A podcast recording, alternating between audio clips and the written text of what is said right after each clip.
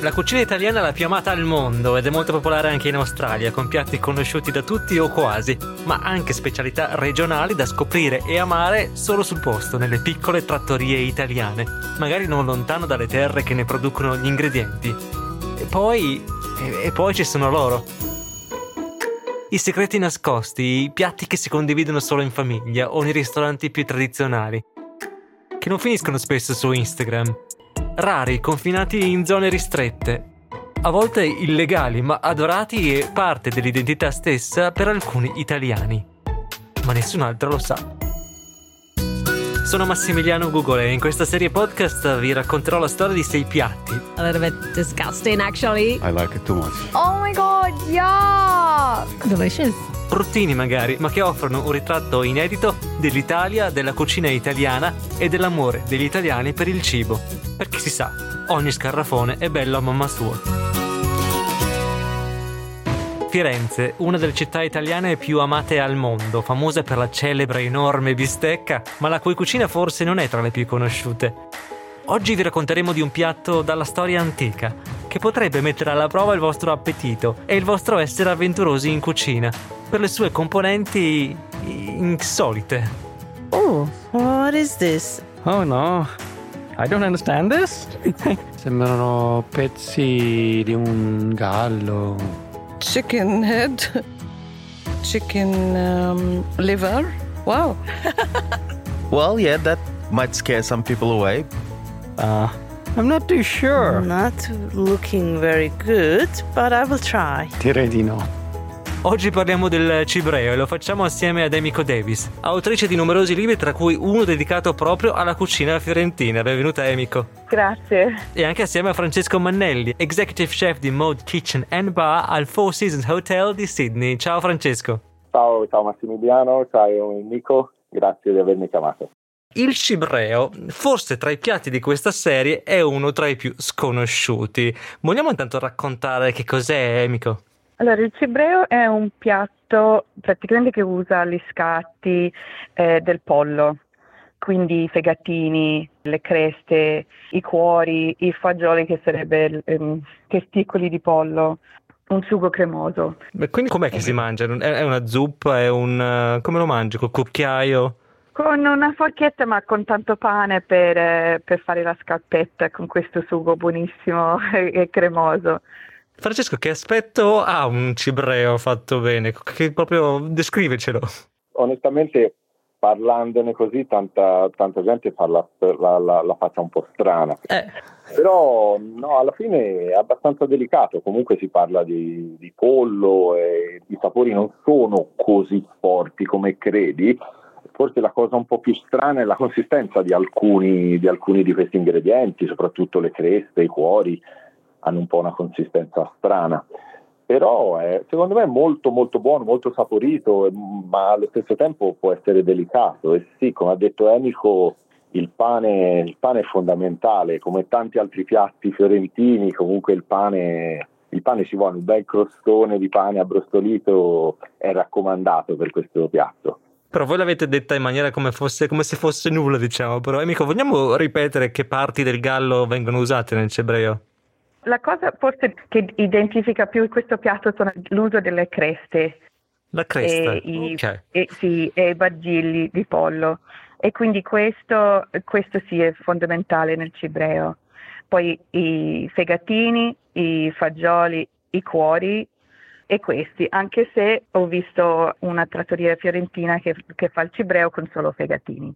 No, non è il vero, il vero cibreo, però No, forse per alcune persone è un, è un po' meno, eh, non, non so, non voglio dire strano perché veramente è, è un piatto squisito, veramente. per te non è, non è bizzarro usare, diciamo, in queste parti del pollo. Guarda, nella cucina fiorentina eh, sono stati bravissimi a usare gli scarti, quelli che le altre non vogliono usare, come per esempio il lampredotto, anche quello è una parte dell'animale, il quarto stomaco della, della mucca che non lo trovi facilmente nelle altre cucine. Francesco, ti è mai capitato di preparare il cibreo qui in Australia? In Australia Mm. no, onestamente è da qualche giorno che sono alla ricerca di qualche ingrediente perché il fatto è che l'unica cosa che trovo sono i fegatini e i cuori però trovare le creste e i fagioli è difficile qui, onestamente, fagioli di pollo. Ho un carissimo amico che fa il macellaio, è italiano e è qualche giorno che è alla ricerca di questi ingredienti, ma penso sia una, una questione anche di legge, non si trovano qui i polli con la testa, quindi vengano scartate, capito, questi ingredienti. Non l'ho mai fatto in Australia, ma l'ho fatto in Italia, diciamo. Ok, e anche tu, amico, l'hai preparato in, in, Toscana dove vivi. È stato semplice trovare questi ingredienti? Sì, per me è stato veramente semplice perché qui in Italia si può trovare facilmente, regolarmente il pollo intero, cioè con la testa, le creste, con tutto. Il pollo semplicemente spellato, ma completamente intero. Anche al supermercato si trova i polli così però sono stata alla macelleria di fiducia, qui dove sto a San Miniato, si chiama Sergio Falaschi, e sono andata lì per chiedere mm, tutti gli ingredienti particolari e loro mi hanno preparato un sacchetto pieno di roba. Del gallo, del pollo non si butta niente. Non è questa una prerogativa del maiale e così nel cibreo si utilizzano parti del pollo che non è più comune trovare al supermercato o in macelleria una sfida in più per poter ricreare questo piatto. Ne ho parlato con Andrea Falaschi, il macellaio che ha aiutato Emiko Davis a realizzare il cibreo per questo podcast. Ascoltiamo quali sono effettivamente gli ingredienti del cibreo, quello che del gallo finisce nel piatto. Parla del fegatino, si parla di quello che noi si chiama la cipolla, che sarebbe la parte diciamo, che, che, include diciamo, le, le feci, no? quindi va aperta e poi ripulita molto attentamente quindi diciamo un po' come se fosse un po' diciamo una specie diciamo di trippa quindi praticamente devi mettere a parte il fegatino devi mettere a parte questa cipolla la cresta e il bargello che è la parte sotto diciamo del mento e quindi devi un po' mano a mano praticamente mettere da parte tutte queste parti qui. Ecco, un aspetto che lei mi fece presente è che praticamente le teste non vengano, eh, vengano tolte, da quello che ho capito in Australia. Sì. E sapevo un, un po' questa cosa, e non solo in Australia ma in tante altre parti. Noi invece no, arriva praticamente tutto il pollo e quindi devi poi ripulirlo in base alla necessità o in base alla ricetta che poi uno desidera fare il pollo.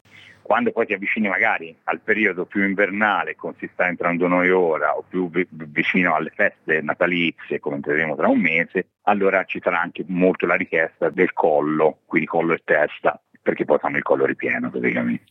Ok, mentre queste parti che ti ha chiesto Emico per questo piatto non te le chiedono spesso. Sono molto particolari, cioè sono molto particolari perché è un po' una raffinatezza di cucina, che si parla di animali delicati, delicati sotto il punto di vista di allevamento, delicati anche sotto il punto di vista di sapori. Quindi un po' le tradizioni purtroppo si perdano mh, mm, con il tempo anche se oggi cioè, c'è un po' un ritorno a delle vecchie, a delle classiche, vecchio è un po' un termine che non preferisco usare, un po' delle classiche diciamo ricette, come può essere quella del cibre. E quindi allora c'è la richiesta e tutto quanto. Certo, però ripeto, è che praticamente devi mettere da parte tutti i pezzetti, se no ti metti da un pollo ci fai veramente poco. E tu l'hai mai mangiato il cibreo? L'avevo assaggiato e poi amico mi ha fatto una cosa fotonica, i cappelletti oh. da lei a mano, ripieni di cibreo. E com'erano? Eh, erano una cosa divina proprio. Cioè, io ho detto, amico, eh, eh, ne servivano 800, perché poi quando l'abbiamo veramente cotti e poi rimiscolati con la salsa, e quindi ho messi a tavola, tra l'altro c'era anche la mini nipote di 4 anni e tutto, lo sfizio, ognuno che voleva assaggiare un, un cappelletto, gli ho fatto complimenti proprio perché era una cosa commovente, vi giuro. Ma tu hai confessato poi a quelli che avevi a casa, quindi famiglia, nipotina di 4 anni, che cosa c'era dentro il tortello? A lei diciamo i dettagli non sono stati descritti. Ok, meglio così. Gli altri, gli adulti, sì. Ciao, sono Francesco Mannelli e oggi prepariamo il cibreo, un piatto che viene dalla mia città. Questo è un piatto per le occasioni speciali o un piatto diciamo abbastanza comune che si mangia di consueto in famiglia? Forse adesso sta diventando più per le occasioni speciali, però in passato era una cosa abbastanza comune, anzi era proprio fatto con le rigaglie, con gli, con gli avanzi, diciamo, quindi eh, ma adesso no, adesso sì, è diventato un piatto speciale sicuramente. Sì, io aggiungerei che non è facile trovare a Firenze il cibreo nelle trattorie, per esempio, però uno dei posti dove si può trovare, o almeno si poteva trovare facilmente, era all'Enoteca Pinchiori, che è uno dei ristoranti più famosi di, di Firenze, forse addirittura di tutta l'Italia. E lì facevano un piatto di cibreo. Quindi direi che sì, è una cosa molto particolare e, e speciale. E c'è anche un famoso ristorante a Firenze che si chiama proprio il Cibreo, no? Sì, c'è anche, c'è anche il ristorante cibreo, hanno la trattoria il caffè, tutto si chiama cibreo, però stranamente non fanno, fanno il cibreo. Non lo fanno? No, non ho mai visto il cibreo, forse lo facevano una volta, ma um, ultimamente o almeno dagli ultimi 10-15 anni che sono stata qui non ho mai visto il cibreo. E Francesco, tu come l'hai conosciuto il cibreo? Lo preparava qualcuno in famiglia per te o l'hai conosciuto quando, dopo che sei diventato cuoco? Io, diciamo, in famiglia mia mamma mi ricordo mi preparava le creste, però non tutto il piatto. Le creste le faceva solo tipo spadellate, sai, sbollentate prima e poi fatte, fatte in padella. Quando ero piccolo questa cosa me la ricordo e poi sì, il piatto onestamente l'ho conosciuto quando ho iniziato a fare il cuoco e ho lavorato circa 12 anni in, a Firenze, quindi sì, lo, lo, me lo sono ritrovato qualche volta non proprio sul menù, sul menù ce l'ho messo io a dire il vero quando facevo eh, quando ero a capo di una cucina in un piccolo albergo ho provato a metterlo il cibreo. Però devo dire la verità lo mangiavamo noi del personale più che altro perché non è una che vendeva tantissimo. Però a me piaceva, a me piaceva un sacco ma sai non è facile da, da vendere anche soprattutto se parli poi con, con dei turisti. Certo, non sono abituati a mangiare certe parti del, del pollo e quindi un po' si, si, spaventano. Invece tu, amico che sei toscana, diciamo, adottiva, come sei arrivata a conoscere il cibreo? Ho sempre saputo del piatto, ho sempre letto tutte le storie di questo piatto famoso, il cibreo, che Caterina De Medici era ghiotta di cibreo, eccetera. Però sinceramente non ho mai assaggiato il cibreo, fino a ieri sera. Quindi l'hai preparata, l'hai preparata proprio per noi praticamente. Sì, sì, sì, perché volevo, sai, volevo non solo fare la ricetta, ma volevo assaggiarla per um, poi parlare mh, mm, meglio e parlare bene di, di, questo piatto. Dai, poi ti chiedo come eh. è andata. Allora. Proviamo a dare la ricetta per chi volesse cimentarsi. Parti tu, Francesco, con gli ingredienti, quello che ci serve. Allora, eh, diciamo una ricetta per eh, circa 6 persone sono 300 grammi di fegatini di pollo, eh, all'incirca 10-12 creste di pollo e a Firenze poi si usano anche bargilli che sarebbero sai, la parte che spenzola sì sì quella sotto il mento praticamente. di sotto perfetto e poi ci sono 100 grammi di cuori di pollo eh, 24 granelli o fagioli di pollo che sarebbero i testicoli 50 grammi di burro. E questa è anche una cosa strana trovare il burro comunque in una ricetta fiorentina e perché dici? Perché di solito è l'olio? Eh sì, sì, sì, no, ce ne sono veramente pochissime di ricette fiorentine con il burro. Una cipolla rossa, 7-8 foglie di salvia, mezzo bicchiere di vino bianco, questo è una cosa che non proprio tutte le ricette, non proprio tutti lo mettano, però onestamente a me piace perché sgrassa un pochino. E un pochino di farina, eh, non serve tanta, solo proprio per infarinare i, i fegatini, e noce moscata, brodo di pollo, due rossi d'uovo, mezzo succo di limone, un pochino di olio d'oliva e all'incirca due cucchiai e poi sale e pepe. Questi sono gli ingredienti che, che occorrono per farli.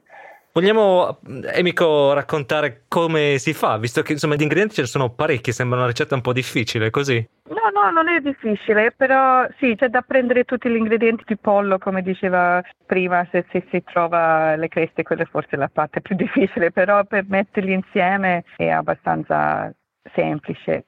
Una delle cose che va fatta però, che non tutte le ricette che ho trovato mh, spiegano bene, è che le creste e i bagilli, se le avete, vanno prima scottate nell'acqua bollente per mm, un minuto, due minuti e poi vanno spellate.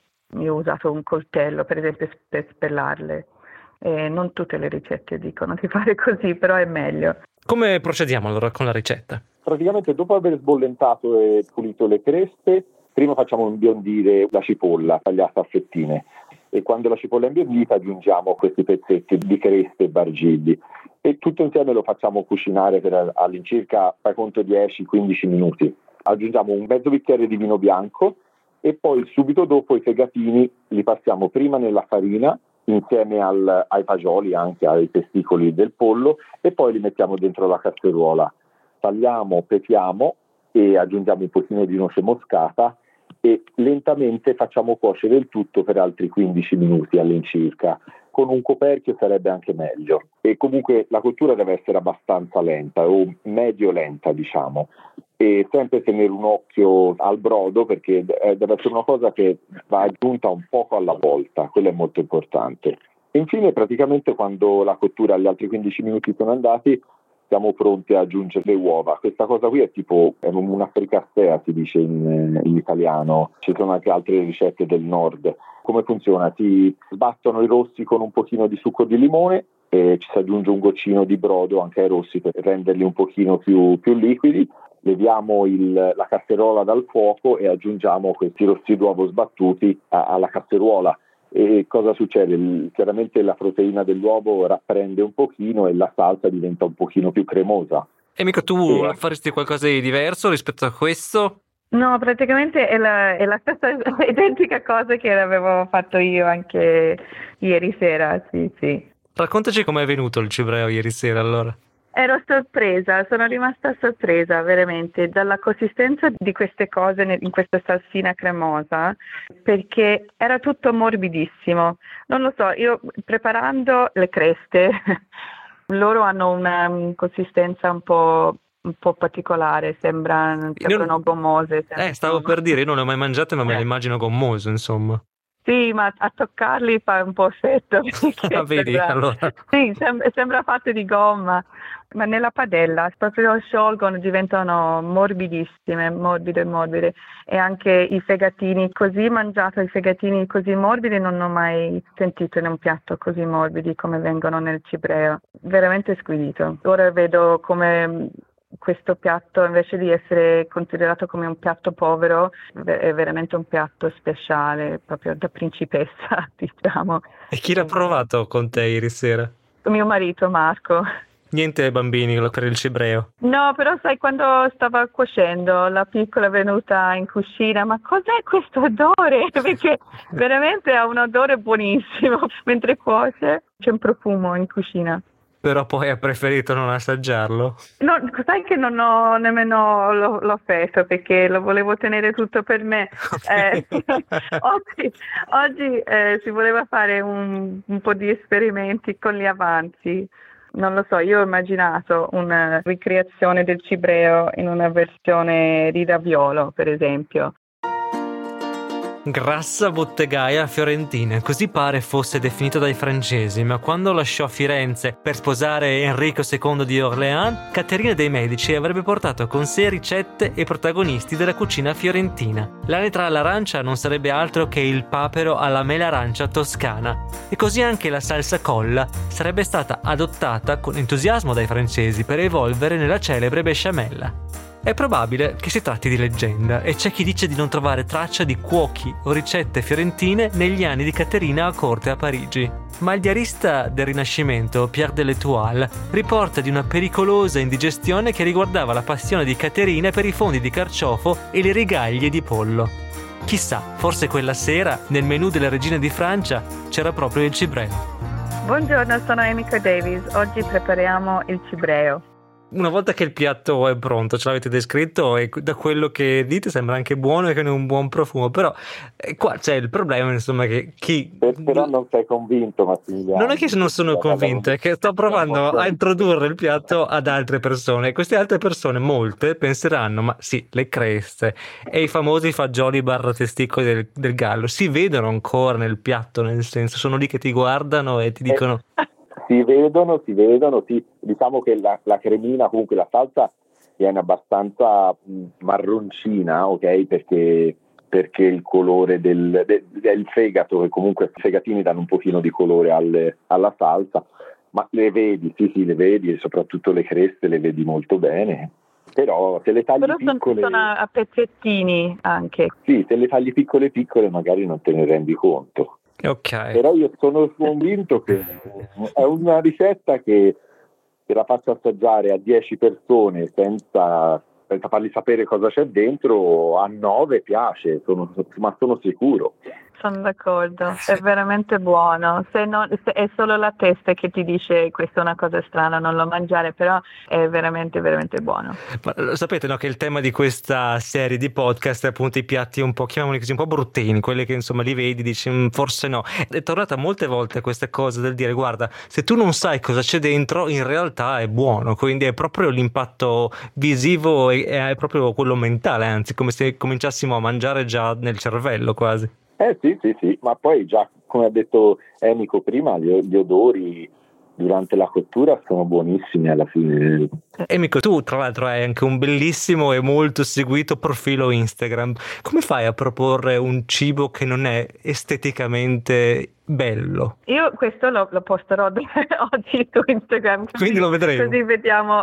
Sì. No, io penso che ci sono forse quasi tutti i cibi più brutti del mondo, sono anche quelli, quelli brutti ma buoni, sono quelli confortevoli, sono quelli che mh, magari non hanno un aspetto così bello, ma chi lo sa sa che sono buoni.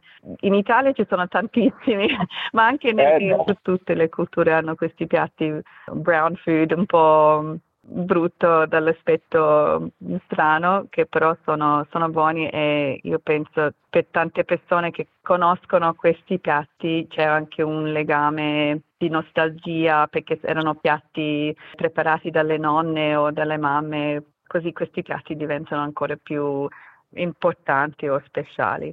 Sono d'accordo. Poi soprattutto tanti piatti antichi così onestamente no- non guardano tanto bene come si dice a Firenze e, diciamo a- anche la ribollita in sé per sé non è proprio uno splendore messa in un piatto Come dicono in eh. inglese, non è proprio Instagrammable. No, no, no, no, e e questo è un altro sicuramente. Eh, anche a Firenze abbiamo il, il patè di fegatini di pollo, che è una ricetta simile per, per ingredienti.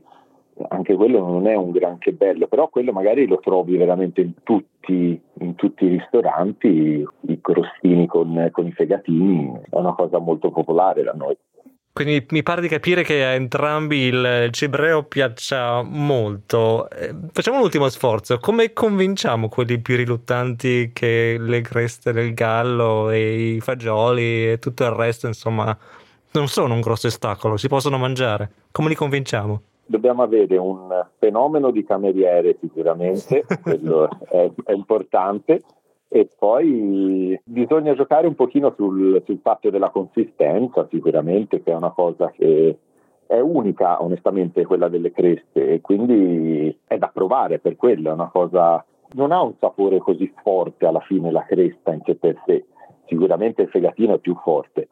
Se ci pensi bene, alla fine è spellata, è bollita prima, è tagliata a pezzettini, insomma non è messa così direttamente dalla testa alla padella.